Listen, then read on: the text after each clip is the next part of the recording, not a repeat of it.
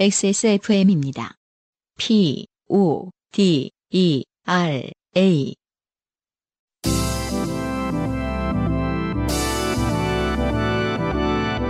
요즘은 팟캐스트 시대.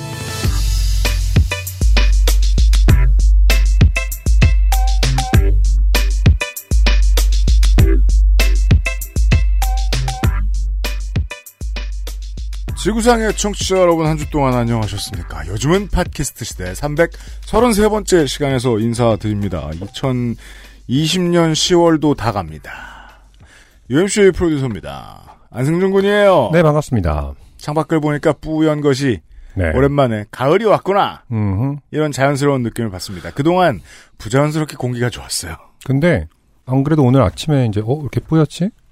자전거를 타기 전에. 네. 그래서 그 미세먼지를 체크해봤더니 그냥 나쁨이에요. 아 진짜요? 매우 나쁨도 아니고. 그러니까 우리가 이제는 다시 또 그 기준이 굉장히 높아져갖고 그렇구나. 어, 나쁨 정도 옛날에 이 정도 오늘 와 오늘 놀러 가자 막 약간 이랬을 텐데 눈이 높아졌구나. 네. 지금 이게 나쁜 수준인데도 이렇게 어, 이상하게 느껴집니다. 이게 이제 VPN 돌려 듣고 계신 뭐 중국의 청취자 여러분들이나 음. 아니면은 요즘 공기가 특히 많이 안 좋아진 미국 서부, 뭐 캐나다 서부의 청취자 여러분들이나 이런 분들이 들으시면 배부른 소리 하는 것처럼 들릴 수도 있겠습니다. 네. 네. 옛날에는 사람들만 좀 빨리 바뀌었는데 요즘은 어, 지구도 너무 빨리 바뀌어가지고요. 네. 네. 적응이 힘들어요. 그래도 뭐 어, 자전거 타긴 좋은 날씨였어요.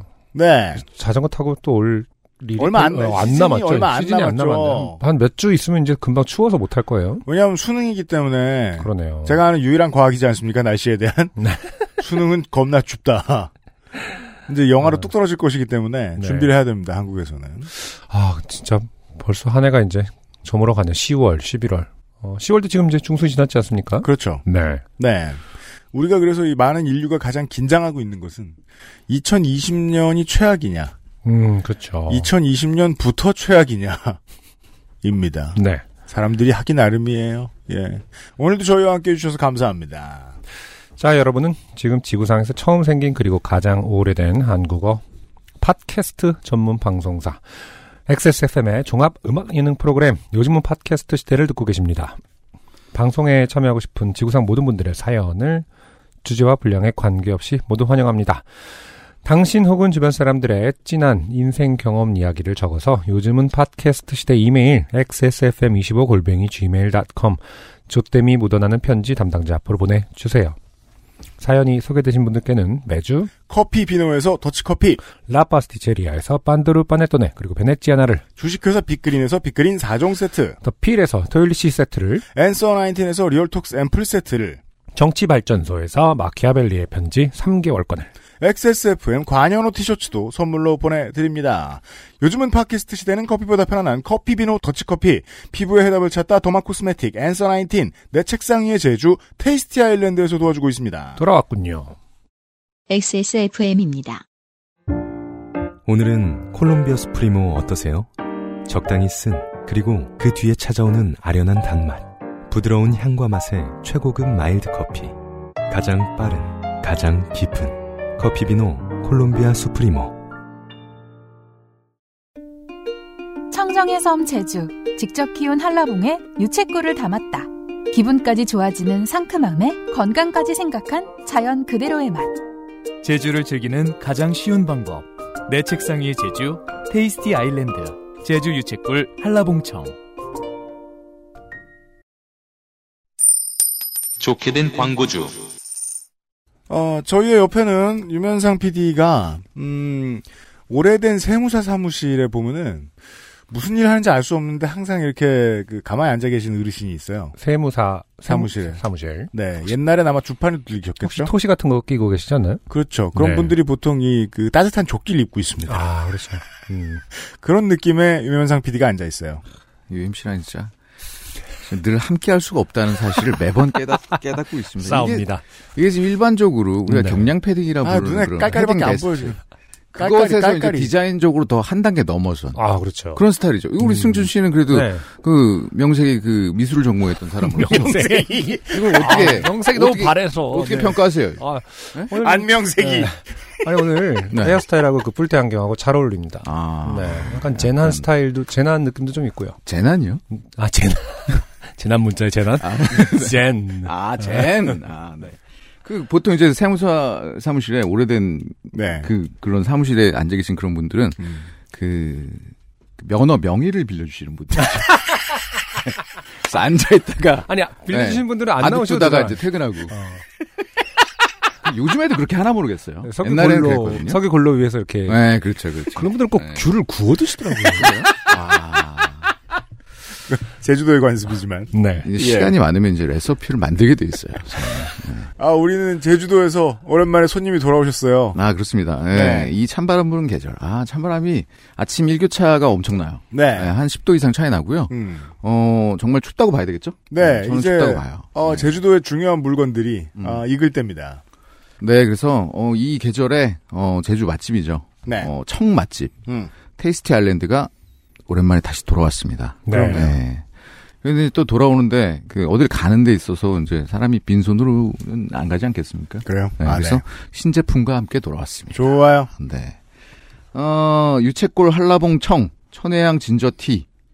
이제 기존 제품들이고요. 네. 여기 이제 레몬 진저티가 추가됐습니다. 아, 음. 네. 그리고 다들 그 제주도에서 레몬이 나온다는 사실을 알고 계셨나요? 몰랐어요. 아, 뭘 몰라요? 저번에 루시드 볼님 나오셔서 레몬도 시작한다고 하셨잖아요. 아, 아직 검증이 안 됐다고 해서 사지 말자고 우리가 막 그랬잖아요. 그죠. 그분 말 제가 잘 믿질 않는 습관이. 단 두 번 만났는데 생겨버렸어요. 어, 그분 그 석학 아닌가요? 어. 아, 귤계에? 아, 귤기. 뭐, 하여튼, 제주도에도 레몬이 나옵니다. 그럼요. 네, 레몬이 나오고요. 그, 그, 제주 서귀포, 이제 어디에 있는 농장에서, 네. 네, 무농약, 무방부제, 네. 무화학 비료, 네. 산무. 음. 네. 보통 이런 산무 붙으면은 뭐죠? 뭐요? 무슨 정책이나 뭐 이런 건데. 이 산무로 정성스레 키워 만든 이 제주산 레몬을 사용했고요. 음.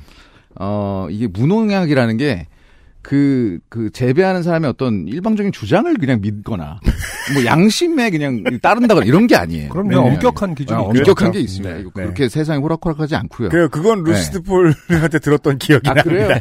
그 2년간 그 토질의 잔류 농약 검사를 하는 맞아요. 맞아요. 네, 그래서 네. 이제 그 흙으로 농약이 있나 없나를 판단하는데 네. 어 우리는 절대 농약을 쓰지 않고 제품 생산을 하려고 해도 음. 그 농약 쓰는 옆 밭, 텃밭에 있으면 맞아요. 잘못하면 이제 날라온답니다. 그렇죠. 네. 네, 또 제주가 또 이제 바람으로 유명하니까 그래서 이제 비닐하우스에서 음. 바람 다 차단하면서 네. 아주 귀하게 정성스럽게 음. 어 키운 레몬이죠. 네. 네. 그러니까 요게 농약을 안 먹으면 애가 어떻게 되느냐. 음. 이게 육안으로도 어, 수입산과는 이 차이가 납니다. 네. 그래서 레몬계에도 어떤 미의 기준이 있다면 음흠. 아주 못생겼어요. 그럴 수 있죠. 네. 아주 거칠거칠하고 뭐 조롱박이 아닐까 뭐 이런 생각이 들 정도로 어, 우리가 생각하는 레몬 같지 않아요. 그렇죠. 뭐 크기도 더 크더라고요. 공산품처럼 똑같이 생기질 않았죠. 네, 아, 그렇게 생겨 안 생겼습니다. 네. 예, 각자 개성이 있고요. 음. 그래서 이제 농약이 없죠. 네. 어, 그런 어, 또 믿을 만한 무농약 그 레몬 제품을 네. 음, 우리가 그때 안동생강 음. 네, 진저 네. 진저랑 버무립니다. 네. 버무리면은 어, 이 겨울에 이제 2020년 어, FW 음. 예, 음료가 되는 겁니다. 그렇습니다. 아, 클- 클래식하죠. 레몬 진저티. 클래식하죠. 네. 뭐, 좋습니다. 음. 뭐 진저도 그렇고 뭐 레몬도 그렇고 면역력에 뭐 좋겠죠. 네. 당연히. 네. 한참 진저는 어, 코로나 초기에 많이 돌았습니다. 아, 그래요? 네. 오. 물론 뭐 이제 밝혀진 바는 없지만 그, 어, 아, 전혀 없습니다. 어 르, 신들 네네네. 카톡으로 생각이 굉장히 아, 기가 어르신- 많았어요. 아, 저는 진짜 그 어르신들 카톡을 이제 몸소 체험하고 사는 사람인데. 네. 이제 장인어른이랑 좀 이렇게 네. 같이 생활을 하고 있어서. 아 그렇죠. 아, 카톡 많이 오십니다. 네. 아, 젊은 사람들보다 훨씬 더 스마트폰을 네. 어, 들고 있는 시간이 더그긴 우리가 생각했던 많아요. 것보다 참 눈이 좋더라들. 아, 유튜브 시청을 한 8 시간씩 하세요. 네. 고시도 그렇게 공부를 못 하는데. 진짜 큰일입니다. 하여튼 그래서 뭐 각종 이제 좋은 걸 많이 듣는데 예, 개 중에 또 으뜸이 진저. 네. 예, 거기다가 레몬 딱 들어가면 완벽하죠. 음. 어, 신제품과 돌아왔다는 소식. 네. 어, 그리고 어, 저희 그 테스티 아일랜드의 그 실장님이 음. 손편지가 그리우면 조만간 귤을 따겠다고 예, 그렇게 또 전해 오셨고요. 네. 어, 기존에는 네. 기존에 이제 주문건들 살펴보니까 음. 그 하나만 사시는 분이 없어요. 아, 그렇죠. 근데 이제 제주도가 사실은 배송비가 많이 들잖아요. 음. 근데 모든 제품을 이제 무료 배송으로 하고 있었는데 어, 이번에는 그냥 3만 원 이상을 구매하시면 어, 무료 배송이 되는 걸로. 네. 그래서 기존의 어떤 구매 패턴을 보면 음. 더 이득이 될 것이다. 아, 그렇게. 생각하고요. 네. 어, 쌀쌀한 날에는 그 테이스티 아일랜드만한 친구가 없습니다. 네. 아, 그냥 강력 추천하고요. 네. 또 이제 어, 내년 겨울까지 꽉 잡고 이제 우리 한번 가보는 겁니다. 작년에 네. 많이 사랑해 주셔서 감사합니다. 맞습니다, 맞습니다. 네. 올해 돌아왔습니다. 그래서. 네. XS몰에서 만나보십시오. 테이스티 아일랜드였습니다. 반가워요. 감사합니다. 유면상 PD 수고하셨어요. 네. 상큼한 과일은 대부분 다 예, 뭐랄까 그렇게 생겼나요? 생각해 보니까 레몬이 어, 무농약이기 때문에 약간 거칠거칠하게 못생겼다. 음. 어 근데 안에는 똑같이 상큼하다. 그렇죠. 어 그러니까 뭔가 약간 신맛이 있는 음흠. 상큼한 이런 어, 과일이나 열매들 이런 열매들은 인류가 알아서 예뻐 보이게 표현해 왔던 것 같아요. 그럴 수 있죠. 석류 같은 경우는 사실은 그 굉장히 거칠지 않습니까? 그 석류의 뭐 외관으로 보면 저게 안에 굉장히 상큼한 게 들었을 것이다라는 느낌이 잘 안 들잖아요. 전 21살 때 석류를 처음 봤습니다. 아 굉장히 놀랐겠네요. 사과인 줄 알았는데 네. 안에 이상한 게 그 벌- 붉- 붉은 벌레 알이 그런 것. 있잖아요. 그 네. 세상에 사과가 썩었나 봐. 도시촌 놈이 놀랐던 기억이 있어요. 음. 네. 그, 그게 이제 예쁘다, 영롱하다, 아름답다 사람들이 자꾸 표현하는 걸 그 후 20년 동안 들었으니까 그렇게 생각이 바뀐 거지. 음흠. 그전엔 징그러워 죽을 뻔했습니다. 아, 갑자기 아, 석류가 지금 저희가 말씀드리고 싶은 것은 네, 아 natural하게 키우면 네. 우리가 생각하는 그 모양이 아니다. 그런 게 보통도 quality가 괜찮다. 음흠. 네. 네. 테이스티 아일랜드 광고였고요. 자, 후기는 어, 또한 영농 사연에서부터 시작합니다. 이승준 씨예요. 네. 안녕하세요. 나주의 부추주의 이승준입니다. 네. 저도 제 사연을 들어보니 제가 정말 부추주의처럼 느껴지긴 하네요. 하지만 정말로 저의 밭이 맞아요. 남의 밭은 아니에요. 정말입니다. 믿어주세요. 대출 때문에 농협에 지분이 있긴 해도 이게 그 리스하는 차 같군요. 음. 결국 하우스는 다 농협 것이요. 이런 제 밭은 맞아요. 그리고 작년에 오셨을 때 있던 고추밭은 남의 밭이 아니고 그때 마지막으로 수확하고 부추를 새로 심었기 때문에 지금은 부추에 올인하는 중이에요. 농사는 역시 올인이죠. 네. 농산물의 가격은 떨어져서 보면 추이가 보이지만 당장 내가 출하하고 있을 때는 감 잡기가 힘듭니다. 그렇군요. 이게 이제 그, 어, 상담 전문가들이 이제 집안에서 불화를 겪는 원리죠. 내 문제는 네, 해결이 안 그렇죠. 됩니다. 음, 기껏 상담 잘 해주고 네. 어, 몇몇 가정을 살리고 나서 집에 갔더니 어, 문쾅 닫고 아빠 그죠. 저리 가, 그죠? 엄마 저리 가. 하여간 해석이 안 된다니까 이러면서. 네. 또 같은 날 같은 품질이라도 업체마다 큰 차이가 나는 날도 많거든요. 네. 그래서 가격이 싸다는 전화를 받으면 낙찰 거부를 하고 자기 농산물을 다 회수해서 다른 곳으로 보내는 분도 계시죠. 네. 아 날짜가 더 가기 전에 뭐 한두 번은 찬스가 더 있겠군요. 그렇군요. 아, 굉장히, 그러네요. 이게 굉장히, 뭐랄까, 타이밍의 싸움이네요. 그리고 정말 도박인 게 뭐 아마 수요 문제도 있겠지만 quality 이슈도 있을 텐데 그런 걸 경매인들이 100%다 자세히 볼 거라고 생각할 수 없단 말입니다. 그 바쁜 시간에. 그러니까 경매에 참여하는 분들이 60년 넘게 농사 지으신 분들도 가격은 받아봐야 알지 몰라라고들 하십니다. 그렇군요. 네. 네. 이승준 씨의 후기였어요. 어쨌든 이승준 씨 덕분에, 어, 지난주에 부추를 한번 샀습니다. 생각나서 네. 물론 이승준 씨의 부추인지는 모르겠습니다만은. 그럴 수도 있습니다. 음, 네. 아무튼, 역시 많다. 한단이. 너무 많다. 이것 때 먹고 저것 때 먹고 다 해 먹었는데도 많다. 만약에 뭐 저 그 군 스티커 이런 거 붙어 있으면 시 음. 스티커 이런 거 붙어 있으면 나주 부추 이렇게 써 있으면 네. 네. 아 이거 줍는 사람은 아빠가 안다. 그러면서 자 강동민 씨의 후기 자 지난달에 월장원 네. 어, 다리 떨면 다리를 부러뜨리는 음. 그 이야기 전설 네 그걸 보내줘서 월장원이 되셨어요. 안녕하세요. 아직 다리 떨고 있는 강동민입니다. 그럼요. 그렇죠. 고치려고 보낸 사연이 아니거든요. 네, 그 설화가 잘못된 거, 그 전설이 잘못된 것을 안 이상 어, 멈출 필요가 없죠. 네. 네. 사수만의 월장원 받았네요. 네. 저도 누군가의 문효연 씨가 되도록 노력하겠습니다. 이게 무슨 소리예요? 만약에 누군가의 딸이 되겠다면 그건 쉽지 않은 일이고요. 어, 불가능하진 않다만. 네, 이 사연 보낼 때 뭐 여자친구랑 같이 있다가 그런 걸 찾아봤다고 했는데 네. 어, 여자친구에게 잘 하시길. 그죠. 그 여자친구한테 잘 하시고 네. 부산으로 이사 가시고 뭐 뭐 뭘 해야 돼? 네. 어, 누군가의 문효연 씨가 되려면은 누- 문효연 씨 인스타를 한번 보세요. 얼마나 부지런하게 사시는지를. 아 그래요? 네. 아. 계속 노느라고 좀 정신이 없습니다. 그분은. 아. 실제로 하우스는 문현 씨가 하는 것 같기도 하고요. 네. 자, 팍팍한 수험 생활에 큰 기쁨을 주셔서 진심으로 감사합니다. 네. 준비 잘 하시고요. 네. 그리고 어 김혜담 씨께서요. 음, 지난주에 이 마지막 익명 사연에 붙여서 아, 나도 그런 삶을 살았다 이런 후기들이 많이 왔습니다. 아, 지난주 마지막 사연 좀 긴 사연이었죠. 네. 어, 그러면 그렇지. 네. 사교 생활을 하지 않는 삶이 이렇게나 즐거울 일이었다면 아 팬데믹 이후의 삶에 대한 거군요. 음. 만족도가 생긴 높아진 사람들이 있다 할까? 자. 제가 사교 생활로부터 받는 스트레스가 꽤나 컸었다는 사실의 반증일 테고 이 스트레스가 양방향이었기 때문에 아이들과 융화하기 어려웠던 게 아닐까 조심스레 추측해 봅니다. 물론 지금은 사회생활이 왜 필요하고 어디에 좋은지 알고 있기 때문에 적성에 맞지 않는다고 편식을 하거나 티를 내진 않지만 태어나길 이 모양으로 태어난 바람에 혼자 있는 게 솔직히 너무 좋네요. 네. 참 지난주 안승준님 따님을 방송으로 만나면서 정말 정말 재미있었더랬어요. 따님의 발성, 발음, 언어 구사력이 예사롭지 않던데 크게 자랄 떡잎의 기운을 느꼈습니다. 어떤 어른으로 자랄지 궁금해지네요. 제가 이런 그 개인적인 기억을 뭐 지금 얘기해도 될지 모르겠습니다. 네. 그, 그, 그, 제가 이제 따님께서 유미미 양이 그 말을 이제 아직 못 하실 때 네. 의하하 정도 하실 수 있을 때 뵙고 처음 본건 이제 그, 그 친구의 결혼식. 돌잔, 돌잔치. 돌잔치였나? 아, 네, 돌잔치에. 갔는데 이제 그 친구가 6월 그 생이었고, 그러니까 유미미가 9월 생이니까 네. 아직 돌이 되기 전에 한번 보긴 했었어요. 네네. UMC 소염인가를 잡아당겼었죠. 그렇죠. 네. 그때- 그리고 두 번째 정중부인.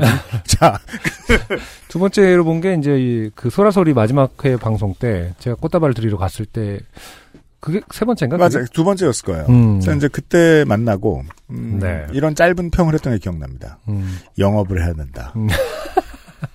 근데 제가 이제 세 번째 만나고 생각이 바뀌었습니다. 네. 영업에서 끝날 상황이 아니다. 물론 영업도 잘하면 대단해지지만 그럼요. 아, 정치라는 쪽이 맞지 않을까. 갑자기 남의 딸을 정치적으로 우리가 그렇게 혐오하는 그러니까 내가 왜 이렇게 말하냐면 내 딸이 아니니까 막 투영해 보는 거죠. 네. 너는 그러면 안 됩니다. 근데 뭐, 예. 어떤 어른으로 자랄지 저도 궁금합니다. 근데 이제, 이렇게 저번 때 이제 그 팟캐스트를 같이 하면서, 원래 이제 아이가 나보다 잘할 것 같다라는 어떤 거를 투영하기 시작하면 안 되거든요. 그렇죠. 사실 나하고는 상관없는, 어, 독립된 존재로 빨리 인지를 해야 되는데, 아, 얘는 내가 못했던 거를 더 잘할 것 같아. 혹은 나보다 낫네. 음. 약간 나 스스로하고 비교하게 되긴 하거든요. 조금 망합니다. 그러면. 네. 네. 좀 기대하는 마음을, 음. 어, 사실 저는 좀 이제, 뭐랄까, 음. 자제를 해야 되는. 그럼요. 네, 뭐 남의 남의 가족들은 뭐 기대해 주셔도 좋고요. 저는 뭐, 뭐 아버지랑 비교할 필요가 전혀 없어요. 네. 그냥 universal한 기준에서 어. 정치하는 게 근데 자세히 다시 들어보시면 UMC가 무슨 말을 하는지 잘 못 알아듣고 있는 것 같은 느낌이 드는데도 맞아요라고 얘기를 하는 부분을 발견할 수 있거든요. 그도저도 굉장히 아니면 good listener입니다. 시사 프로 진행을 하면 됩니다. 제가 요새 한계를 느끼고 있거든요. 그래서 관두기로 했잖아요. 여튼 자 오늘의 사연으로 넘어가죠. 네. 자, 첫 사연이 익명 사연인데 익명으로도 뽑힐 만한 이유가 있습니다. 왜냐하면 개신교 종교인이신데 음. 그 아니 인류가 크리스티애니티와 얼마나 가까운데 네. 이 많은 사람들이 쏙 숨었어요 요새. 음. 어 그러네요. 생각해 보니까. 음. 네, 특히 한국에서는 말이죠. 안녕하세요. 익명으로 부탁드립니다. 저는 요파 씨를 애청하는 개신교 종교인입니다. 요즘 이쪽 바닥은 코로나19로 인해 자리가 더욱 불안해진 관계로 실제로 영업이 안 되죠. 음. 꼭 익명으로 부탁드립니다. 네. 참, 어, 신박한, 신기한 워딩입니다. 이쪽 바닥. 자리가 불안. 이 종교계에서 종교인이 스스로 이런 말을 쓰는, 이런 워딩을 하는 건 좀 처음 듣는 것 같아요. 네, 이쪽 아주 바닥- 솔직하고 좋아요. 그러니까요. 입지가 이쪽 바닥이 입지가 좁아졌다. 그렇죠. 네. 네. 정말로 아무리 본인이 개혁적이고. 어, 많은 진보적인 의제를 지지하는 개신교 종교인이라고 할지라도 할지라도 요즘 같은 때는 네. 진짜로 과세가 세게 되면 어떡하지 하고 겁날 겁니다. 팍팍 하거든요. 코로나19로 인해 유튜브 실시간 방송을 하게 되면서 평소 조직에서 용산업자 혹은 게임 collector로 통하는 제가 컴퓨터만 붙들고 있는 사람이라는 거죠. 네. 본의 아니게 방송 담당이 되어 대장님의 같은 설교를 여기서 대장님은 뭐 목사님. 담임 목사님이겠죠. 매주 주일 세 번씩 들으며 세 번의 프리젠테이션을 넘기기 위해 원고를 세 번씩 정독하는 중에 아, 그러니까 어떻게 보면 이제 민정, 메인 작가, 민정수석도 어, 비슷한 일을 하고 있긴 하죠. 네, 계속 저희가 한 걸 계속 듣고 계속 편집하면서 음. 계속 헛소리를 다시 봐- 돌려듣고 돌려듣고 하는 거 아니겠습니까? 자르고 자르고 자르죠. 네. 그래도 세 번 듣게는 안 합니다. 아, 그렇죠. 네, 그런 가혹행위는 안 합니다. 네. 원고를 세 번씩 정독하는 중에 그 설교 내용으로 인해 고통받은 사연입니다. 네. 오늘의 예화에서는 아. 자, 지금 이제 안승준 군이 읽어주실 것은 이제, 어, 이분이 일하시는 교회의 대장님이 설교할 때 쓰실 멘트인 거예요. 아, 그렇군요. 네. 러시아의 문호 도스토옙스키는 한때 사형수의 신분이었습니다. 이건 맞아요. 그는 16살 때 그의 아버지가 농노들로부터 살해되는 것을 경험하였습니다. 음흠. 분노와 복수심에 찬 그는 후에 사회주의 운동에 뛰어들었다가 체포되어 사형을 선고받게 되었습니다. 아, 이게 제가 이 헬마우스로부터 배운 가짜 뉴스의 기법입니다. 아, 그렇군요. 열 중에 여덟 개가 맞아요. 음, 나머지 두 개가 좀 이상해. 이상해. 어. 합쳐놓고 보니까 미친 소리야. 그치, 레시피가 독특합니다. 음, 네. 자, 라고 대장이 강단에서 설교하고 있는 거였습니다. 아, 이미 설교를 했어요. 네. 저는 깜짝 놀랐습니다. 농노들에게 아버지가 죽어서 분노에 차가지고 사회주의 운동에 뛰어들었다고? 음, 이건 공산당이 싫어요라고 외쳤다가 죽은 이승복의 가족이 분노해서 공산당이 되었다는 말인가? 아니면 3.1운동 때 일본군에게 아버지가 죽임을 당해 분노에 차서 일본군이 되었다. 음, 혹은 5.18에 아버지가 돌아가셔서 분노에 차 태극기 부대가 되었다. 이런 이야기인데 음, 비슷한 사례들은 있죠. 아버지를 잃었는지는 알 수 없습니다만 한참 생각을 했습니다. 그럴 수 있다고 분노에 차서 들어가 개혁하려나 보다. 아, 옛날에 그런 얘기를 참 많이 했죠. 운동권 출신들이 어, 분노에 차서 들어가서 하겠다. 어, 땡땡일보로 많이 들어간다고. 안으로부터 그죠. 개혁을 해서 아무튼 개혁 당했어요. 누군가는 개혁됐어요. 그, 그 친구들 보면. 네. 아니 이 양반이 또 어느 예화집에서 베껴왔길래 에휴. 막간을 이용해 검색을 해봤습니다. 아버지는 은퇴한 군의관의 중간 계급이었으며 알코올 중독자였다고 한다. 네. 여러 가지로 자식을 학대했다는 얘기들이 있지만 사실은 보통의 가정이었다고 한다. 아마 도스토옙스키의 기록이겠죠. 네. 모스크바에서 병원에서 일했으며 근데 이 문장은 자식들을 학대하긴 했는데 보통의 가정이라는 건 그 당시에 다 학대했기 때문에 별로 티는 안 났다는 겁니까? 뭡니까? 다 하고 그랬어. 아, 그러니까 우리 땐 다 학대했다. 한편 소련에서는 다 학대했어. 이런 그런 게 아니라 야, 보드카 먹고. 다 했어. 그렇기 때문에 보통의 가정이었다라는 것인지 문장 모르겠습니다. 구조상 안 그런 가정이었다고 보는 게 맞겠습니다. 네. 자. 모스크바의 병원에서 일했으며 이곳은 모스크바의 빈민가였다. 어린 도스토옙스키는 밖으로 나가는 것이 금지되었음에도 불구 병원 밖에서 환자들과 이야기를 하며 시간 보내는 걸 즐겼다고 한다.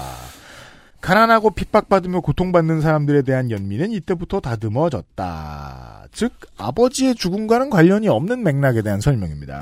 근데 이것도 좀 이상하네요. 밖으로 나가지 금지되었는데 병원 밖에서. 모르겠어요. 뭐 아마 옛날 문건을 보신 것 같은데 네. 아니, 환자들도 밖에 있는 바- 밖으로 나가나 봐요. 그러게요. 나이롱 어. 우리 땐다 그랬다 러시아에서. 그 추설사 거에서 어, 범퍼 어. 갈고 이렇게 저 병원에 들어오는 것이 어, 보드카 먹고.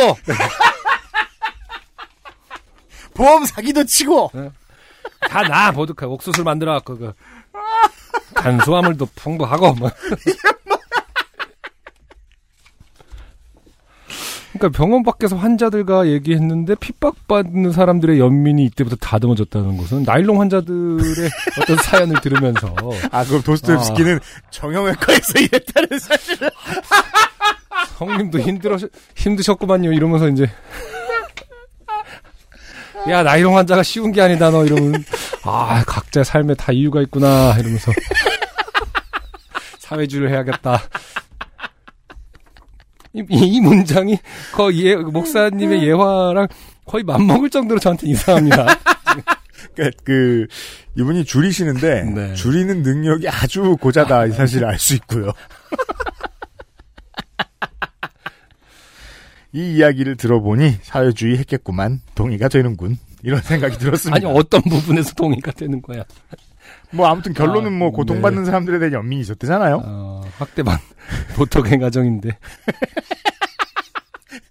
엉망진창 엉망진창이구만. 그런데 더 충격적인 사실은 제가 이 이야기를 꺼내기 전엔 아무도 이 예화가 이상하다는 사실을 알지 못했다는 겁니다. 아니 당신도 지금 이 reference가 이상한 걸 모르고 계시잖아요. 아, 그러니까 담임 목사님한테 본인이 물들었다는 사실은 일단 잘 모르시고 네. 담임 목사님 이상한 거 정도는 알고 있습니다. 그렇군요. 자, 우리네들의 모습이죠. 그럼요. 네. 네. 꼰대가 이상한 것만 알고 자기가 꼰대라는 건 모르거든요. 맞아요. 뼈에 사무쳐요. 네. 솔직히 다들 안 들은 것 같습니다. 그렇겠죠? 꽤 많은 교회들이 네. 목사님 설교할 때. 게임을 한다거나 아니면은 뭔가 블루투스 헤드셋을 끼고 음, 딴걸 듣는다거나 네. 솔직히 다들 안 들은 것 같습니다. 그런 내용이 있었어? 음. 그러더군요. 아, 매주 저만 삼청 삼독 삼 프리젠테이션. 또 저는 무늬만 철학 전공자일 뿐인데 사무실의 같은 종교인 동료들에게 오 철학과 이런 말을 듣습니다. 아 진짜 그게 더 싫습니다. 차라리 손금을 볼 줄 아냐 작명은 할 줄 아냐 이런 게 더 나은 것 같습니다. 그리고 더욱 힘들었던 것은 설교의 횟수를 더해갈수록 더욱 확신에 차서 목소리에 더욱 힘을 주어 강조하면서 도스토옙스키는 노동자에게 아버지가 살해당해서 사회주의 운동에 뛰어들었다. 고 하시는데 두통과 멀미가 났습니다. 코로나19는 계속된다고도 하고 이 말은 유튜브도 계속된다는 뜻인데 정말 걱정입니다. 예전에 창조과학 프레젠테이션 넘기시던 분의 사연이 너무 공감되는 요즘입니다. 늘 좋은 방송 감사합니다. 유영 안녕 화이팅입니다. 공항로 연합도 흥하세요. 아 문제점을 발견했죠. 누구의 팬인가 이분이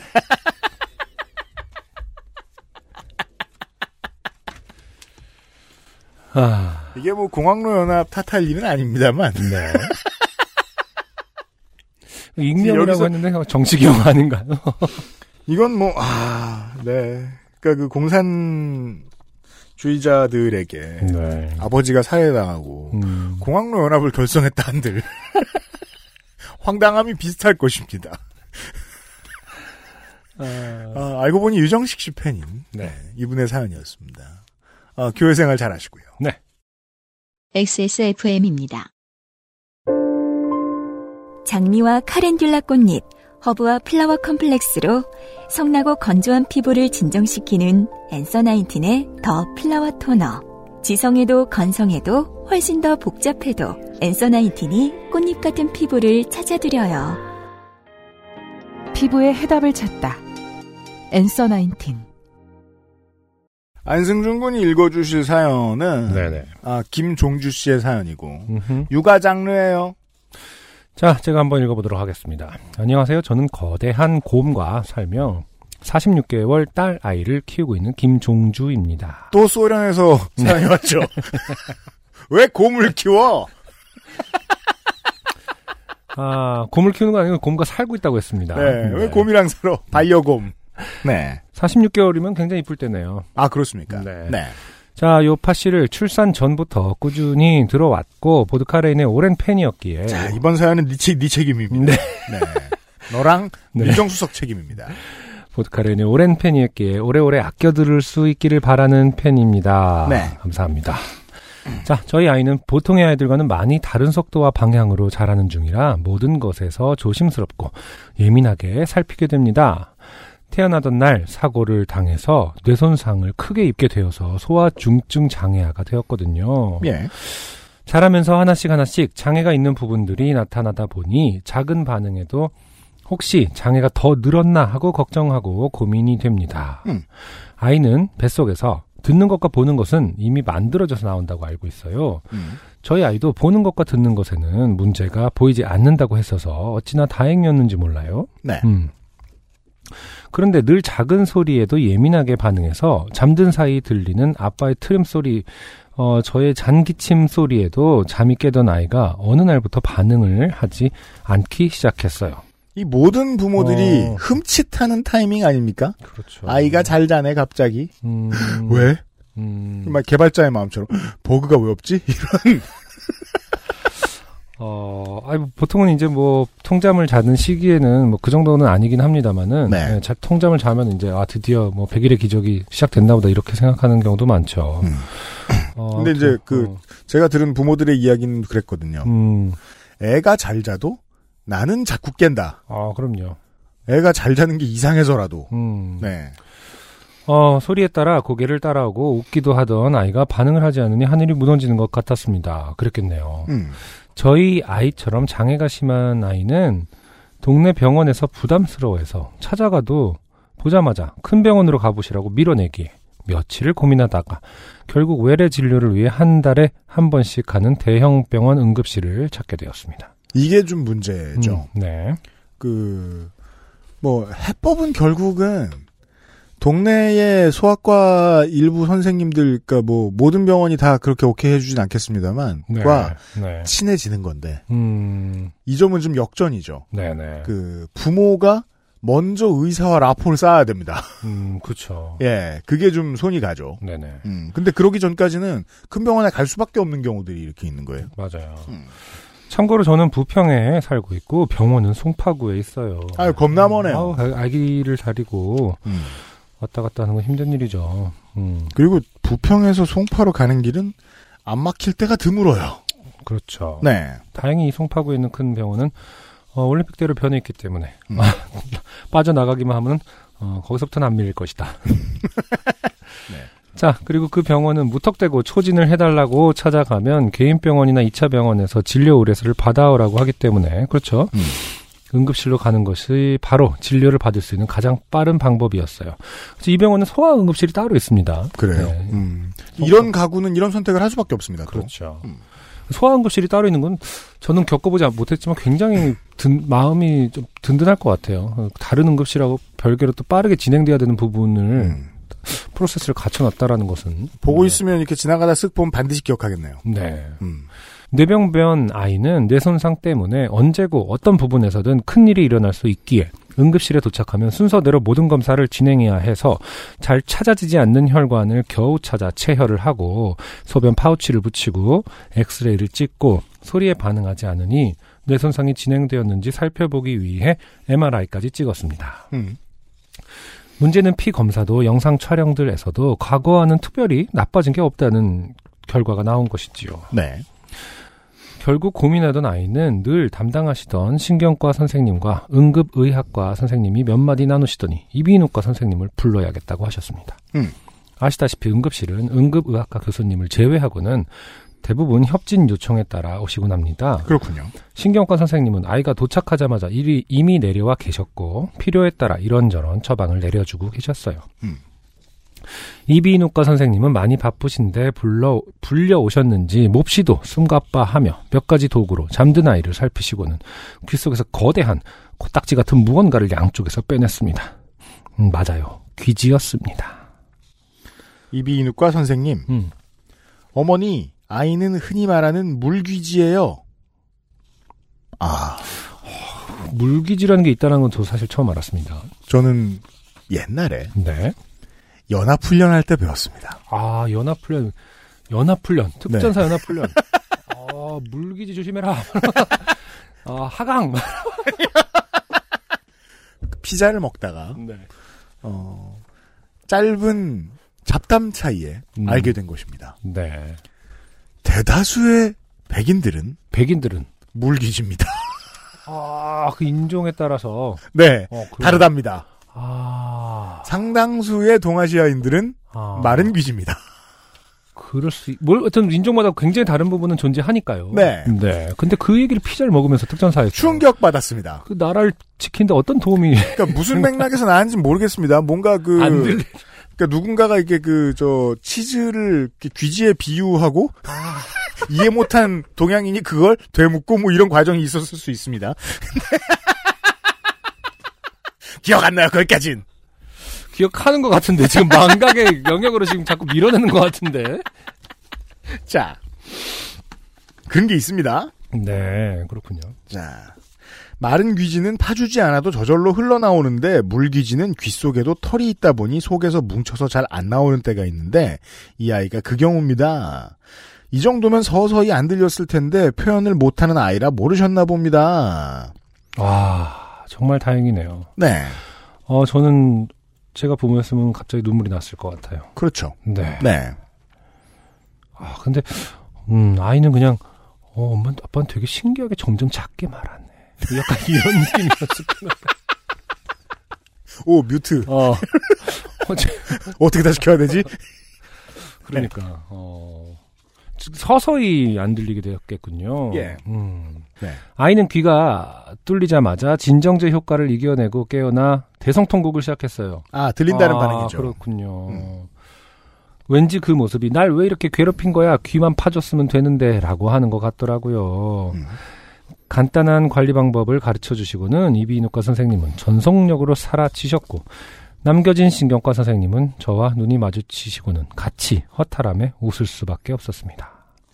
뇌손상 아이라 보통 아이들이 하는 기본 검사를 생각을 못했네요. 다행이네요, 어머니. 소리 너무 고생시켰네요. 이제 집에 가시면 될 것 같아요. 아, 그렇네요. 음. 신경과 선생님이 미리 내려와 계셔서 이제 심각한 게 아닌지를 굉장히 어, 그렇죠. 걱정을 같이 해주셨나 봅니다. 음. 함께 있던 신경과 선생님은 아이를 오래 봐왔기에 혹시나 청력에 관련된 뇌 부분에 새로운 손상이 발생된 건 아닌지 선생님도 저도 사색이 돼서 온갖 검사를 진행했기에 몹시도 민망한 상황이 된 것이죠. 아이는 반항기 어린 눈빛으로 저를 노려봤어요. 귀는 개운하고 시원했겠지만 안 들리던 소리가 갑자기 너무 잘 들리고 소변 파우치를 붙였던 부분은 쓰라린 데다가 그렇죠. 음, 피 뽑느라 찔린 팔은 너무 아팠을 테니까요. 음. 결제를 하고 이비인후과 의뢰를 예약하고 아이를 안고 나오니 병원 밖에서 기다리던 큰 곰이 보였습니다. 네. 러시아로 돌아갔죠. 그렇죠. 어, 휴지를 돌돌 말아 귀 속을 닦아내고 있더군요. 음. 네, 아이 아빠는 물기지였습니다. 아, 이게 그렇군요. 아이 아빠는 어, 백인이었군요. 그러니까 단정할 수는 없어요. UMC의 말에 따르면 러시아 백곰인가요? 그러니까 뭔가 그 이제 인류의 조상 중에 네. 어 서남쪽에서 온 조상들이 있고 음, 베트남이나 이런 데에서 그리고 이제 추운 곳에서 내려온 조상들이 있을 거 아니에요. 그들이 만나면서 섞인 게 이제 한국인이잖아요. 그렇죠. 있겠죠, 있겠죠. 아, 그렇군요. 네. 아니 근데 음. 그렇군요. 이게 이제 UMC의 그 연합훈련 기억은 이제 뭐그 근거는 미약합니다. 사실은 네. 그들에게 들은 건데 백인 상당수의 확실할 백인들이 수는 없습니다. 네, 그렇다고는 하지만 음. 어쨌든 확실한 건 어떤 사람은 뭐 가끔은 물기지고 가끔은 마른기진 게 아니라 음. 계속 계속 물기지인 거라는 거예요. 그렇죠. 계속 마른 기지였던 사람이 갑자기 물기지가 되면 그놈은 수영장 갔다 온 거죠. 근데 그건 그건 물기지라고 안 없어요. 하겠죠, 그렇게 안 그냥. 불러요. 맞아요. 어, 내 기지가 젖었네. 뭐 이런. 젖은 기지. 아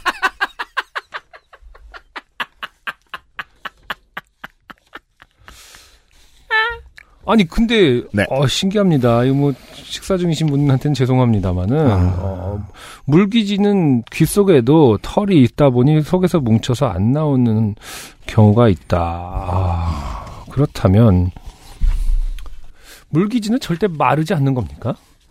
모르겠어요. 근데 그, 그 이제 두 가지가 대단합니다. 귀에 털이 긴 어떤 그 유전자가 갖는 걸려나? 모르겠어요. 어. 유전자의 이유는 뭔지 정말 모르겠어요. 음. 그래서 제가 이제 이 사연에서 이 상황에서 궁금한 것은 어 아빠는 왜 밖에 있는가? 뭐 한 가지 아빠가 곰이면 그렇죠. 못 들어와. 어, 밖에 있으면 안 돼요 일단. 아니 근데 이게 지금 코로나 상황이면은 아마 그 그 저기 뭐냐 보호자를 한 명으로 제한할 겁니다. 아, 그럴 수는 있죠. 아, 그렇죠. 언제적 그렇죠. 사연인지를 몰라서 맞아요, 맞아요. 요즘은 네. 또 아닌데, 음, 네. 음. 아, 근데 그런 확실한 것은 한 명으로 제한되면은 네. 항상 아빠가 자연스럽게 나- 내가 나가야 되는구나라고 생각하는 경우가 있죠. 그리고 또 왜냐면 의료- 아이들에 대해서 어떠한 것들을 물어볼 때 잘 대답 못하는 경우가 있습니다.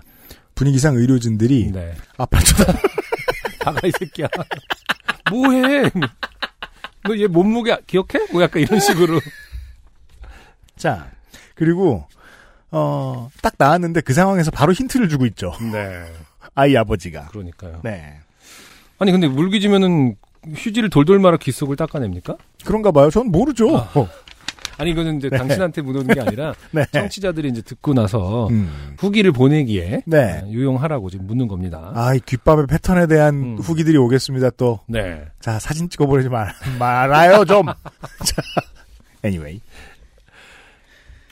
집에 도착한 아이는 제 발걸음 소리, 핸드폰 터치 소리에도 깜짝깜짝 놀라며 한층 더 예민한 아이로 돌아왔습니다. 아, 네. 뮤트를 다시 눌렀죠. 그러니까요. 네. 이게 어 동시 어, 다행이면서도 다시 또 이제 좀 이렇게 조심스러워지겠네요. 네. 음, 어쨌든 갑자기 또 크게 들릴 테니까요. 음. 동네 이비인후과에만 데려갔어도 되었을 일을 서울까지 다녀왔네요. 아 이거 진짜 육아하시는 분들이 참고하시면 좋을 것 같네요. 음. 어, 갑자기 어, 귀가 잘 안 들리면 일단은 귀지를 물기지를 의심할 수 있다. 그렇죠. 아이들은. 음. 그리고 딸아이는 유난스러운 엄마 때문에 그날 하루를 어마어마하게 좋게 되었고요. 글쎄 이게 유난스러운 걸까요? 음. 네, 당연히 그럴 수밖에 없었을 것 같습니다. 확정된 매뉴얼이 없으니까. 그럼요. 이 고생을 해야죠. 아이 아빠는 제 유난스러움에 돈 쓰고 얘만 애만 고생시켰다고 지금까지도 한 번씩 잔소리를 합니다. 아, 어, 확실한 증거가 나왔습니다. 아빠는 땡밥입니다. 모르죠. 네.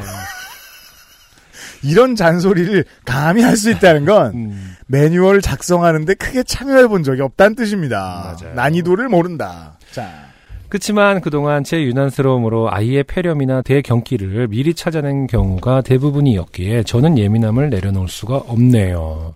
정말로 아이는요. 네. 부- 어떤 의사보다 명의보다도 주 양육자가 제일 잘합니다. 그 의견을 무시하면 절대 안 돼요. 그러니까 어떠한 감이든 어 이상한데 왜냐면 패턴으로부터 벗어나는 순간은 아, 양육자밖에 모르는 거거든요. 그렇죠. 네. 음. 그것은 의학보다 한 단계 넘어서 있는 지점이 있다고 저는 생각하거든요. 네. 음. 그것에 대해서 뭐랄까 어, 유난스러움이라든지 혹, 혹은 뭐 나 때문에 뭐 이렇게 생각하실 필요는 없는 것 같습니다. 네. 아이는 나름의 속도대로 열심히 자라고 나름의 표현 방법으로 절 열심히 사랑해주고 있어요. 사진을 보내주셨는데 엄, 어, 엄마인지 아빠인지 부모님을 보면서 사진 찍는 사람을 보면서 그렇죠. 웃는 모습이 너무 표정이 밝아요? 너무 너무 이쁩니다.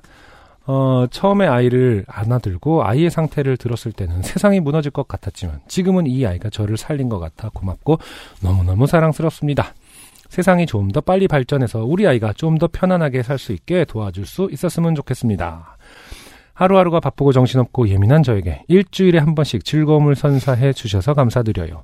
가끔은 스피커로 틀어서 UMC 웃음소리에 아이가 반응하기도 합니다. 아, 그럼 네. 어느 화요일에 생각했겠군요, 이 네. 아이가. 어, 안 들리네. 어, 확실히 안 들린다. 확실히 뭔가 귀가 막혀 있다. 오늘 사연 안 웃긴가 봐. 네. 예. 언젠가 팟캐스트에서 환갑잔치 하시는 걸 들을 수 있었으면 좋겠습니다. 아, 이런 말 좀 하지 마시라고요. 아니 팟캐스트는 계속 하겠지만 환갑잔치를 꼭 집에서 할 거야. 그리고 안 할 거야. 환갑이면 잔치를 합니까? 읽어주셔서 감사합니다. 네. 음, 주신 사진은 응급실 아 그날이군요. 다녀왔던 날 다시 들리는 소리에 한껏 예민해진 표정과 절 보고 웃어주는 모습입니다. 고슴도치 엄마라 제 눈에는 예뻐요. 제 눈에도 이쁩니다. 아우 이뻐요. 네. 네. 음, 김종주 씨 감사합니다. 네. XSFM입니다. 오늘 커피 드셨나요? 더치커피 한 잔 어떠세요? 최고의 맛과 향을 위한 10시간의 기다림. 카페인이 적고 지방이 없는 매일 다른 느낌의 커피. 당신의 한 잔을 위해 커피비노가 준비합니다. 가장 빠른, 가장 깊은 커피비노 더치커피. 육아라기보다는 네. 애니메이션 장르의 사연이 왔습니다. 음흠. 네. 홍은빈 씨입니다. 네. 안녕하세요. 요파 씨를 남편이 자꾸 틀어서 강제 애청자가 된 사람입니다. 재미있게 잘 듣고 있어요. 어, 가끔 이런 얘기를 하시는 분들이 있더라고요. 그러니까 부부인데도 음. 본인의 어떤 스케줄상에서 듣는 게 아니라 음. 집에 이렇게 틀어놓고 계시나 봐요. 그러게 말이에요. 음, 팟캐스트를. 음. 하긴 뭐 TV, 음, 그쵸. 팟캐스트 틀어놓고 각자 작업하는 경우도 있을 수 있겠고, 음. 혹은 뭐 차 이동할 때 같이 듣는 경우도 그럴 있을 수 있겠네요. 있겠네요. 네. 문득 어느 모녀가 조금 좋게 된 일화가 떠올라 사연을 써봅니다. 몇 년 전에 제가 좋아하는 애니메이션 극장판이 개봉했습니다. 음, 제가 이제 그 미래를 자꾸 예측하고 있죠. 네. 어, 중년의 취미다. 음, 일본 애니메이션. 음, 특정 극장에는 예매 시의 기념품, 과로, 카드, 사인 엽서, 미공개 일러스트 카드, 과로를 나눠주는 이벤트까지 하고 있었습니다. 마침 집 근처 한가한 영화관도 이벤트에 해당되어 빠르게 예매를 했고 같이 갈 친구가 없어 혼자 갔습니다. 남편, 과로, 당시 남친, 과로는 제 취미생활에 동참해주지 않았습니다. 네. 현명하죠. 음, 당시 제가 좋아하는 애니메이션은 러땡 라이브라는 일본 애니메이션입니다. 이걸 음. 왜 가려야 되는지 모르겠습니다. 네. 러브 라이브죠. 네. 네. 당시에 덕후들 사이에서는 핫한 애니였습니다. 그렇군요. 저는 이벤트로 나누어준 기념품을 받고 상영관에 들어갔습니다. 상영관에는 캐릭터 배지가 많이 달린 배낭을 맨 사람, 음, 러브라이브 주인공 얼굴이 여백 없이 크게 인쇄된 티셔츠를 입은 사람. 아, 티셔츠 전체에 그, 저희도 시도해 본 적이 있는 그 얼굴. 네. 네. 청취자 여러분들 부담스럽다고 했는데 그게 앞에 있었어 봐요. 얼마나 부담스러웠겠어요. 음, 제가 지금 러브라이브를, 어, 찾아보고 있긴 합니다. 네. 어, 지금 봐서는 이해를 할 수가 없습니다. 이 네. 세계관을. 어. 굉장히 뭐랄까 매니아들이 많은 아이, 어, 애니메이션이군요. 그렇답니다. 네. 저는 여기서 더 말하면 덕후들에게 그 매장 당할까봐 음, 저의 지식의 짧음을 그만 자랑해야 되겠습니다. 음, 자. 캐릭터 key ring 여러 개를 핸드폰에 달고 있는 사람. 아, 이건 진짜 말 그대로 어감 그대로의 덕후죠. 네. 캐릭터 keychain은 다양한 것들이 있잖아요. 예를 들면 제 차 열쇠도 네네. 그 농구화 keychain이에요. 음흠. 조그만 농구화가 달려 있어요. 네. 근데 여러 개 달면 음. 저 자식 덕후네라고 제가 놀리겠죠. 네. 하나로 만족해야지. 아, 그렇군요. 네. 평범한 차림으로 기념품 카드를 쥐고 있는 사람 등이 음. 상영관에 앉아 있었습니다. 저는 이벤트로 받은 카드를 확인하며 광고를 보고 있었습니다. 제가 원하는 캐릭터의 카드가 나와서 기뻤습니다. 어허. 자, 여기서 또, 어, 초보의 질문 하나, 음. 의문 하나. 어, N인데, 네. 왜 사인 엽서가 있죠? 누가, 누구 손으로 사인한 거죠? 어. 너무 교양 없어 보이는 질문이다. 작, 뭐, 가- 감독이라고 예상해야 되는 거 아닌가요? 아, 그건 아니겠지? 근데 왠지 이게 어. 그 이게 보니까 작품이 부제가 School Idol Project예요. 러브 음. 라이브가 아, 뭔가 이 캐릭터들의 사인을 만들어 놓은 게 아닐까 그럴 수도 있겠다. 합니다. 음, 네. 왜냐하면은 막 저 저 저 팬미팅 투어도 한대거든요. 아, 그렇군요. 네. 아, 그러면은 그렇게, 그렇겠네요. 어. 네. 감독이라는 말 자체가 되게 무식한 말이었겠네. 쌍으로 겁나 네, 무식했습니다. 지금. 네. 전혀 모르는 분야이기 때문에. 아 이게 우리가 이제 그 요파시 사연으로 기억할 것 같으면은 본디지 이후로 가장 우리가 무식한 분야 아, 봉착했어요. 맞아. 본디지 한번 나온 적 있어요. 그래서 우리가, 음? 왜? 왜? 왜 사람을 묶어? 묶어? 아, 왜 묶어야 하지? 모든 분야는 다 아는 사람이 주변에 있더라고. 음. 그 누가 또 얘기를 해줍니다. 네. 네가 그렇게 말하면 안 된다고. 러브라이브에 대해서도 저는 분명히 충고를 들을 것이다. 이 방송이 나가고 나면. 영화가 막 시작하려던 찰나에 출입문으로 어느 모녀가 들어왔습니다. 제 옆에 앉은 어린 아기와 아이 엄마를 바라보며 많은 생각을 했습니다. 네. 아, 뒤에 사진이 있군요. 음. 네. 음. 아이 엄마가 러브라이브를 좋아하는구나. 아, 그렇게 생각할 만한 장면인가 봅니다. 그렇군요. 아, 이거 알아야 웃기지, 이거 참. 음. 상영관을 잘못 찾은 건가? 아이 엄마는 주변을 둘러보며 낯설어하고 있었습니다. 음. 캐릭터 상품으로 치장한 성인들이 신기했겠죠? 과로. 저는 평범한 차림이었습니다. 과로. 비겁자. 아, 그러겠네. 아, 갑자기 어, 구분을 하기 시작합니다. 나는 다르다. 나는 적절하다. 필요 없을 때 설명을 넣으시면 저희들한테 잡힙니다. 킬각이에요. 자. 러브라이브 예매하신 거 맞냐고 물어보고 싶었지만 아이 엄마가 기념품을 받으러 온 곳일 수도 있으니 조용히 있었습니다. 아, 두리번거리는 걸 보니 기념품 줄을 찾는구나라고. 네. 애니메이션이 시작하고 귀여운 주인공이 등장하기 시작했습니다. 아, 지금 그 홍은빈 씨가 받으신 카드를 보았는데 네. 이 사인은 어 이거 뭐야 토조 노조미? 그 이 양반이 한 사인인가 봐요. 그, 한글로 근데 써 있습니다. 사인이라기보다는 이제 그, 이렇게, 메시지네요, 메시지. 네. 그, 첫 글자를 보면 autograph가 아니라. 팀 이름이 뮤즈인가 봐요. 이건 M이 아니라 뮤겠죠? 아, 그쵸. 네. 어, 그리고 그 국내 개봉 포스터도 써 있네요. 음, 아, 있네, 있네요. 저 그 붙여 주셨어요. 이루어져라 모두의 꿈, 러브 네. 라이브. 기본적으로 이제 아이돌 그룹을, 미의 세계관인 이제 애니메이션인 그런가 것 봐요. 같아요. School Idol Movie.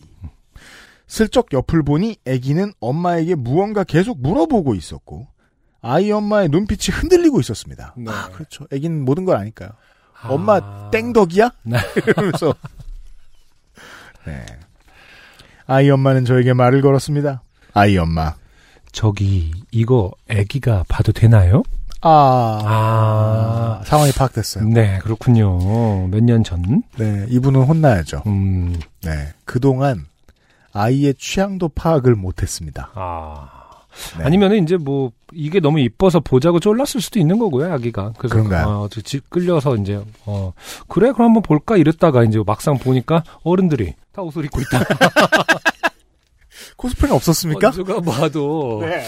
이것은 이 영역이 아닌 것 같다라는 생각이 들었을 수는 있죠. 이 분야를 저보다 훨씬 잘하는 윤세민 에디터한테 좀 물어봐야 되겠습니다. 네. 아까도 뭔가 가르쳐 주려고 그랬는데 제가 음. 시간이 없어서 그냥 왔단 말이에요.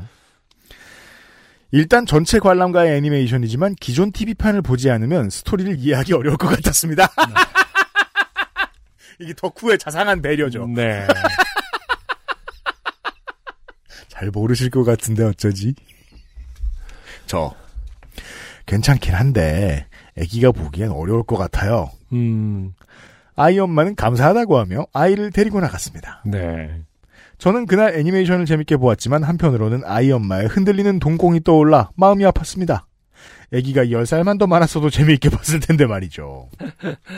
10살이나 더 필요하단 말이에요. 이게 손 붙잡고 데리고 왔으면 5살, 6살은 됐을 텐데. 그렇죠. 엄마한테 계속 뭔가 물어봤다면은 네, 음. 그 정도 됐을 텐데. 음. 네. 참고로 모르시는 분들 위해 설명을 해드리면 제가 보는 이 캐릭터는 그 가끔씩 이제 그, 어, 탱크나 자동차를 사볼까 하고 네. 가는 하비샵이 있죠. 음흠. 일명 덕후샵. 아. 거기에서 맨 앞에 진열돼 있는 미소녀 인형들이 있습니다. 네. 그게 무엇인지 모르겠고 만들기 쉬워 보이는데 겁나 비싸죠. 네. 뭔진 모르겠지만 음. 이것은 불이다 이런 생각하면서 저는 지나가곤 하는데 그것처럼 생겼습니다. 네. 아또 이거 책 잡힐 거야. 이것도 길각이야.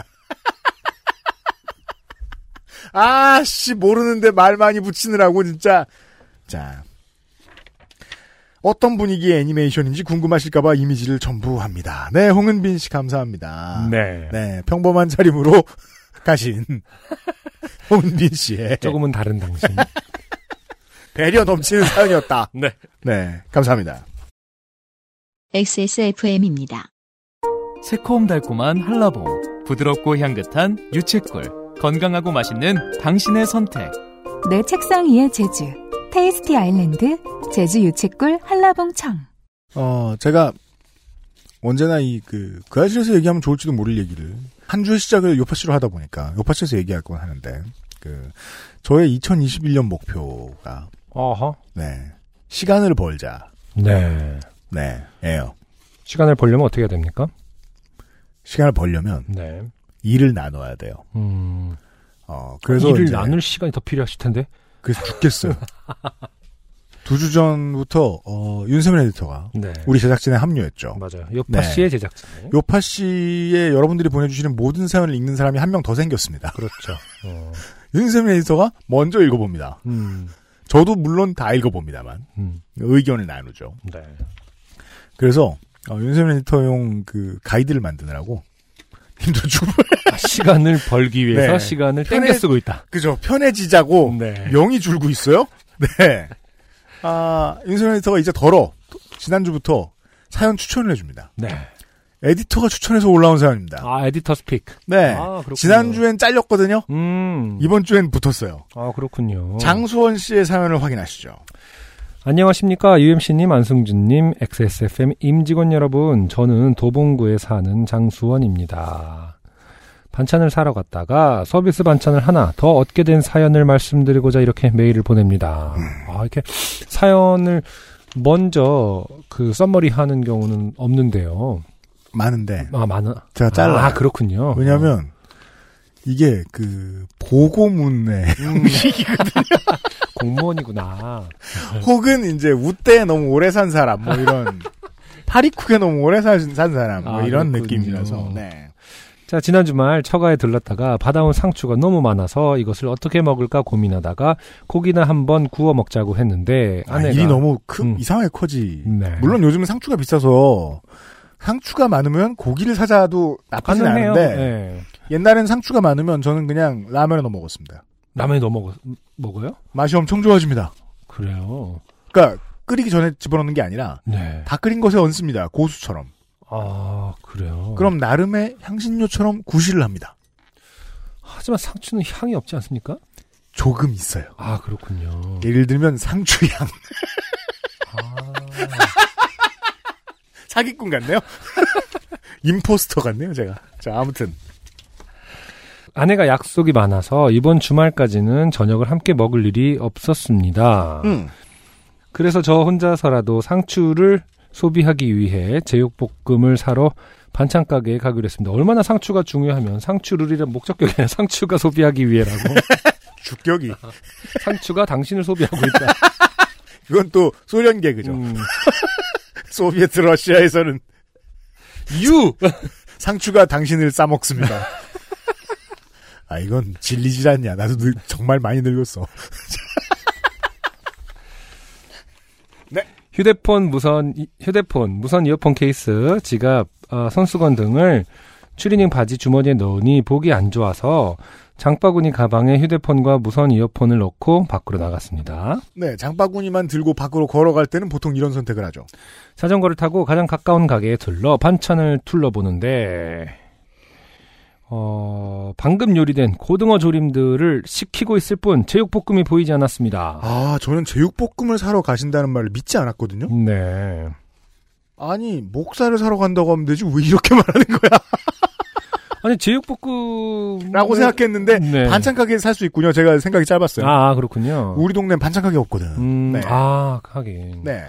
직원분께 물으니 제육볶음이 없답니다. 그러니까 반찬 가게를 자주 가시는 분들 입장에서는 말이 안 되는 상황이죠. 아, 그래요? 어, 제육볶음 당연히 있는 겁니다. 굉장히 많이 팔리는 메뉴일 테니까요. 저는 옛날에 그 반찬 가게가 가까이 있는 집에 살 때도 네. 반찬 가게 가면 그 많이 사지 않는 김치 이런 거 말고는 안 샀거든요. 음, 네.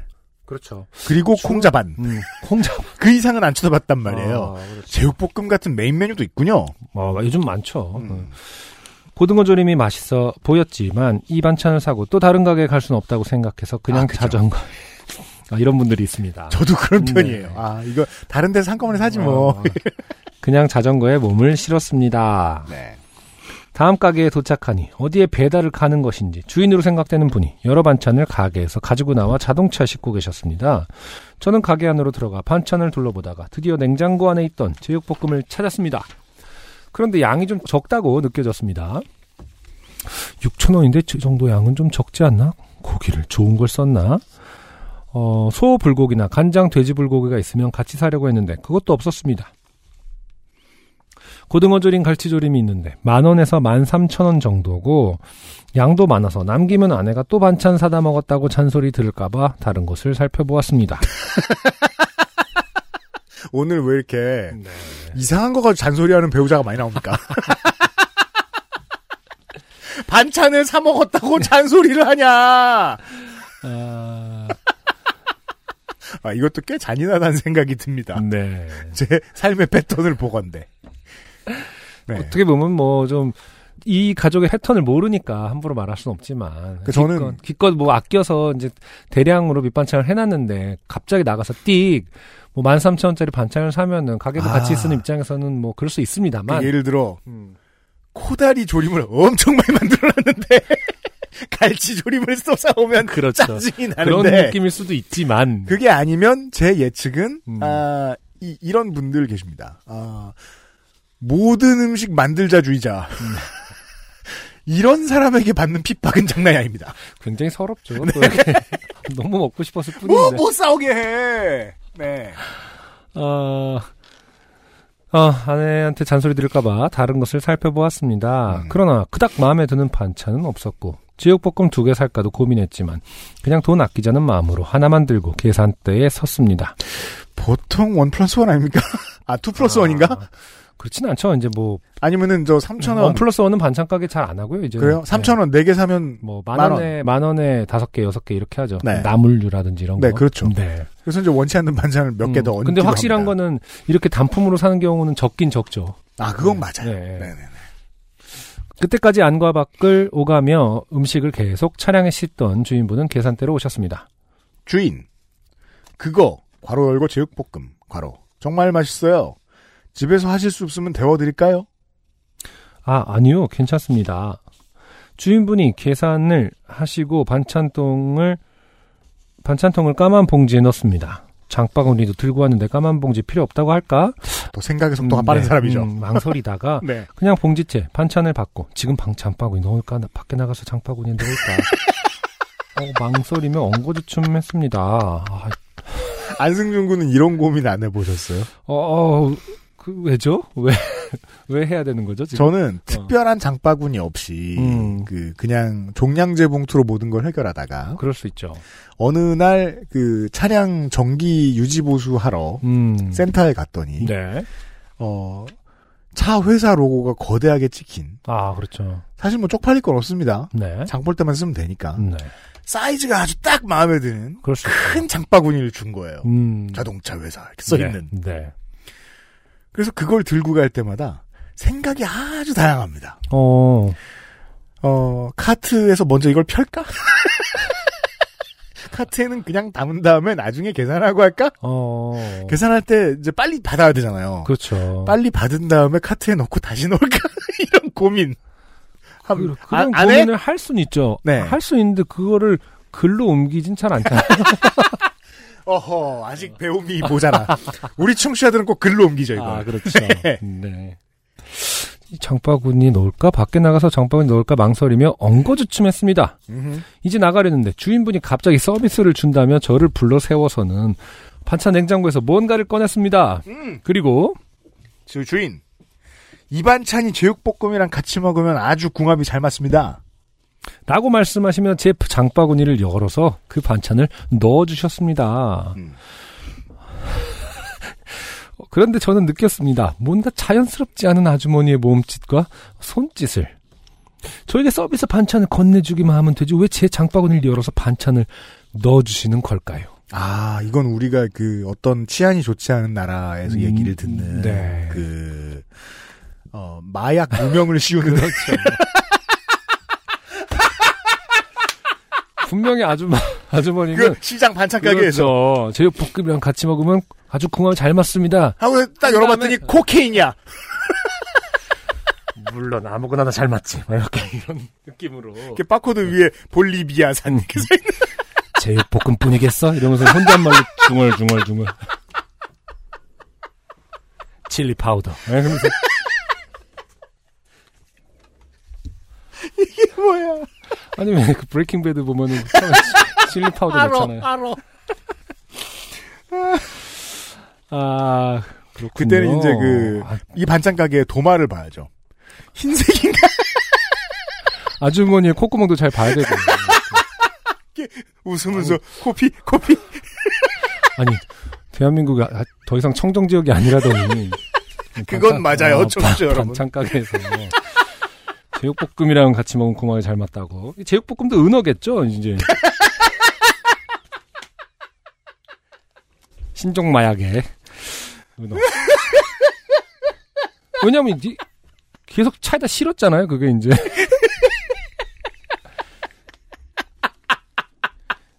각 지역으로 가는 거죠, 지금. 차는 막 그냥 1톤 트럭인 줄 알았더니, 네. Brinks, Brinks 이렇게 써 있고.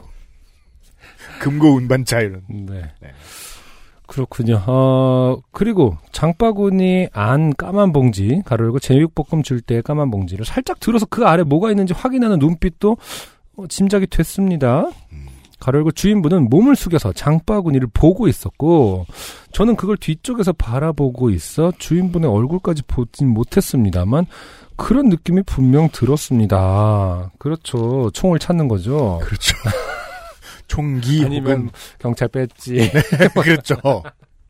아니면 뭐 도청 장치라든지. 네. 이건 셋업이야 이렇게 얘기를 하기 직전이에요. 아니면 이제 동그랗게 말린 현금? 제가 외국에서 실제로 그걸 본 다음에 정말 한국이 좋다고 느낀 관습 중에 하나가 음. 현금이 많다고 그걸 돌돌 말지 않는다는 거예요. 그 표면 얼마나 이상한데 그게 뭔가 물에 젖었다 방금 꺼낸 것 같고. 음. 네. 거기에는 그냥 제 휴대폰과 무선 이어폰 케이스가 있었을 뿐이죠. 네. 의심은 되지만 확증도 없고 살짝 기분이 안 좋은 상태에서 집에 왔습니다. 음. 근데 뭐가, 그니까 지금 뭐 마약은 농담입니다만은 뭐가 의심됐다는 거지? 마약. 아 실제로는 아, 뭔가 날짜가 지난 그 거를 넣었을 수 혹은 있다. 팔리지 잘 팔리지 않는 아이템 같은 것을 준 건 아닐까? 아니 그럴 수는 있죠. 그 날짜 지난 것까지는 아니겠지만 오늘 못 팔면 뭐 어떻게 그렇게 위험하니까 오늘 팔아야 되는 거 선심 쓰는 경우는 있을 수 있겠죠. 네. 근데 그거를 장바구니 뒤져가면서 이제 뭔가를 하진 않을 텐데. 그렇죠. 네. 그리고 사실 그거는 주인 입장에서 여전히 선심인 게 그렇죠. 네. 어, 유통기한 임박 제품은 그럼요. 좋은 거예요. 네. 예. 어 그래서 결국 남는 거는 이제 마약밖에 없긴 없군요. 그러니까요. 음, 한국은 더 이상 청정 지역이 아니다. 어 그리고 덤으로 준 반찬을 보니 무채입니다. 제육볶음과 무채 환, 무채가 환상의 궁합일까요? 그 무채처럼 보이죠 투명하게 그걸 말려서 빠 칠리 썰어. 파우더가 조금 섞여 있을 순 있어. 썰어. 어, 무채는 그 집에서 가장 싼 반찬이긴 하더군요. 제가 꼬인 걸까요? 주인분은 정말로 호의였을 수 있잖아요. 음. 유쾌하진 않지만 상추를 씻고 제육볶음을 데웠습니다. 음, 가장 먼저 무채를 먹었는데 이럴 수가. 무채가 정말 맛있었습니다. 제육볶음보다 더제 이게 결론입니다. 의심은 풀리지 않았지만 이야기는 끝입니다. 라고 해주셨습니다. 아 오랜만에 만나는 먹어서 해결된 아, 사연이 이게 어떤 윤세민 에디터의 어떤 취향을 확실히 알 수 있는 아 그런가? 느와르 좋아하시는구나. 아 어, 왕가위식 누아르를 약간 좋아하시나 봐요. 그러니까 그리고 장수원 씨는 유통기한 사랑의 유통기한은 언제까지일까 이러면서 그렇죠. 장수원 씨는 지금 구속 기소돼 있죠. 국선을 불렀는데 국선 변호사가 음. 고개를 가로저으며 도망갔어요. 형량을 딜하자 이렇게 얘기를 했다가 지금 나는 정말 제육볶음을 사러 간 거다. 아니 저는 사실 이게 어떤 문학적인 어떤 유쾌함을 주려면 사실은 그 중에 그 집에서 준 거는 상추여야 하거든요. 아, 그게 기승적 그게 맞잖아요. 수미상관으로 이렇게 상추가 많아서 제육볶음을 사러 갔더니 상추를 줬다. 이런 그 어떤 해악이 있는 줄 알았습니다. 우리 내 인생은 왜 이럴 건데 아, 마약 장르 사연일 줄은 몰랐습니다. 아마 제가 아버지 댁이었을 거예요. 그, 어, 오리고기였을 거예요, 아마. 네. 먹다가, 그, 처음에 아버지가 무채를, 아, 저 뭐냐, 무쌈을 추천해 주셨거든요. 네. 엄청 잘 어울린다고. 음, 그럴 수 있죠. 실제로 그러하더이다. 네네. 느끼한 거에는 무채가 잘, 근데 무쌈하고, 여기서 말하는 무채는 이제 칠리 파우더가 들어가 있는 거겠습니까? 그러니까, 장수원 씨가 이제 만약에 그, 아직, 어, 민간에 남아 계시다면, 네. 네. 아, 이걸 먹고 얼마나 웃었나, 뭐 이런 것들에 대해서 자세히 얘기해 주시면, 네. 어, 저희들 혹은 많은 어, 국내에 계신 시민 여러분들이 어, 국번 없이 1, 2, 5번으로 신고하시면 음, 마약류를 신고하게 됩니다. 네. 네. 장수원 씨 사연이었어요? XSFM입니다. 피부, 미백의 해답을 찾다. Always 19, Answer 19. 전국 롭스 매장과 액세스몰에서 만나보세요. 어, 우리가 이 먹는 얘기 사연이 마지막이었던 만큼 네. 먹는 얘기로 끝을 내봅시다. 음, 저는 제육볶음에 있어서만큼은 아주 원리주의자입니다. 아, 그렇군요. 네. 어, 흔한 한국 중년이죠. 음, 그 제가 제육볶음에 대한 아주 중요한 기억이 있어요. 음, 어느 날 땡밥 천국에 갔어요. 네. 2010년이었을 거예요. 음, 3집 때였으니까. 네. 땡밥 천국은 뭐 어떤 애들이 모여 있었던 곳인가요? 김밥. 아, 뭐 뭘 뭐, 상상해. 예비군 훈련을 간 건지 뭔지. 다 땡밥들이고 이러면서 땡밥 천국에 갔어요. 저 앞에 손님이 한 명 있었어요. 네. 제육볶음을 먹고 있었어요. 음, 제육덮밥을. 음, 안에 들어갔어요. 메뉴가 많잖아요, 땡밥 천국에는. 음. 네. 한참 쳐다보다가 다른 답이 없길래 네. 제육덮밥 주세요. 네. 라고 했습니다. 음, 그 말을 하자마자 들어온 다음 아저씨가 음. 제육덮밥을 주세요라고 말하면서 들어옵니다. 네. 그 다음번에 또 혼자 온 손님이 있어요. 음. 저처럼 한참을 쳐다봅니다. 네. 그분이 쳐다보고 있을 때 음. 다른 분이 들어왔어요. 손님이 네. 다섯이 됐죠. 네. 두, 그 두 분이 거의 동시에 음. 제육덮밥 주세요가 됐어요. 어, 산수, 요즘 산수 문제 같네요. 지금까지 제육덮밥은 몇 개일까요?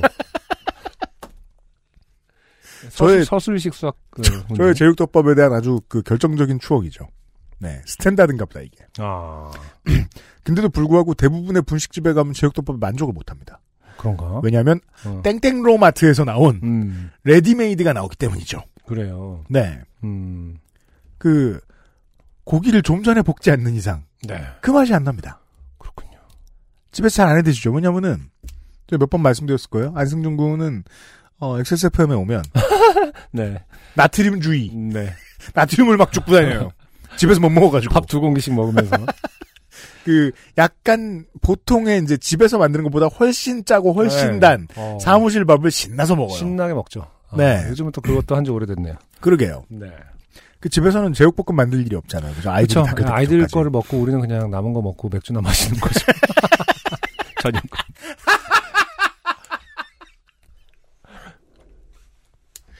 진짜 매운 거를 요리한 경우 거의 그러니까 없긴 없는데 너무 땡기면 아내랑도 이제 그, 음. 그 런 걸 아예 그럴 때는 해 먹지 않습니다.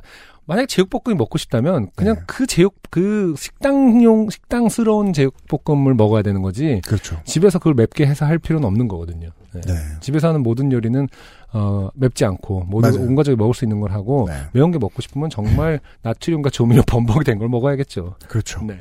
네. 안승준 군의 집이 어, 음. 빠르게 네. 어른용 고기 요리를 해 먹을 수 있는 날이 오길 바래요. 네. 그게 뭐 갈치조림이든. 그러게요. 네. 결국 방금 하면 진짜 맛있단 말이죠. 그렇죠. 예. 음. 아무튼 그렇군요. 근데 땡밥 천국이 만약에 진짜 매출이 1위가 제육볶음 아닐까? 그럼 제육볶음 천국으로 바꿔야 되 는거 아닙니까? 땡밥 입장에서는 뭐, 뭐, 나 아직 먹지도 않으면서.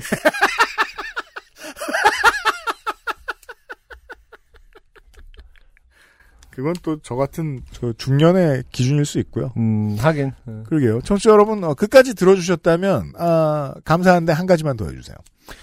분식집에 가면 주로 뭘 시키는지 저희에게 알려주시길 바랍니다. 네. 다음 주에 그 서베이를 가지고 돌아오지요. 아니 분식집이라고 하면 안 되고 딱 정확하게 땡밥 천국이어야 되는 거 아닙니까? 그 수많은 음. 메뉴가 있는 아닌가? 주로 김밥이 많은 분식집. 분식집에서 오케이.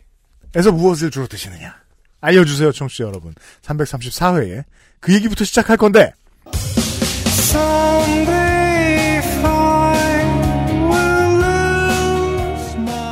334회에는 어, 기껏 일을 배우기 시작한 윤세민 에디터가 할 일이 없습니다. 네.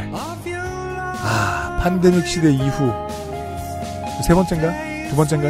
아, 세 번째인 것 같아요. 실로 오랜만에 네. 네 Lost Station 시간 네. 돌아오도록 하겠습니다. 아, 힌트를 드리죠. 네. 적지 않은 분들이 이분을 다시 만나고 싶다고 다시 만나고. 얘기해 주셨습니다. 다시 만납시다. 네. 다음 주 이 시간 실로 오랜만에 Lost Station으로 돌아오도록 하겠습니다.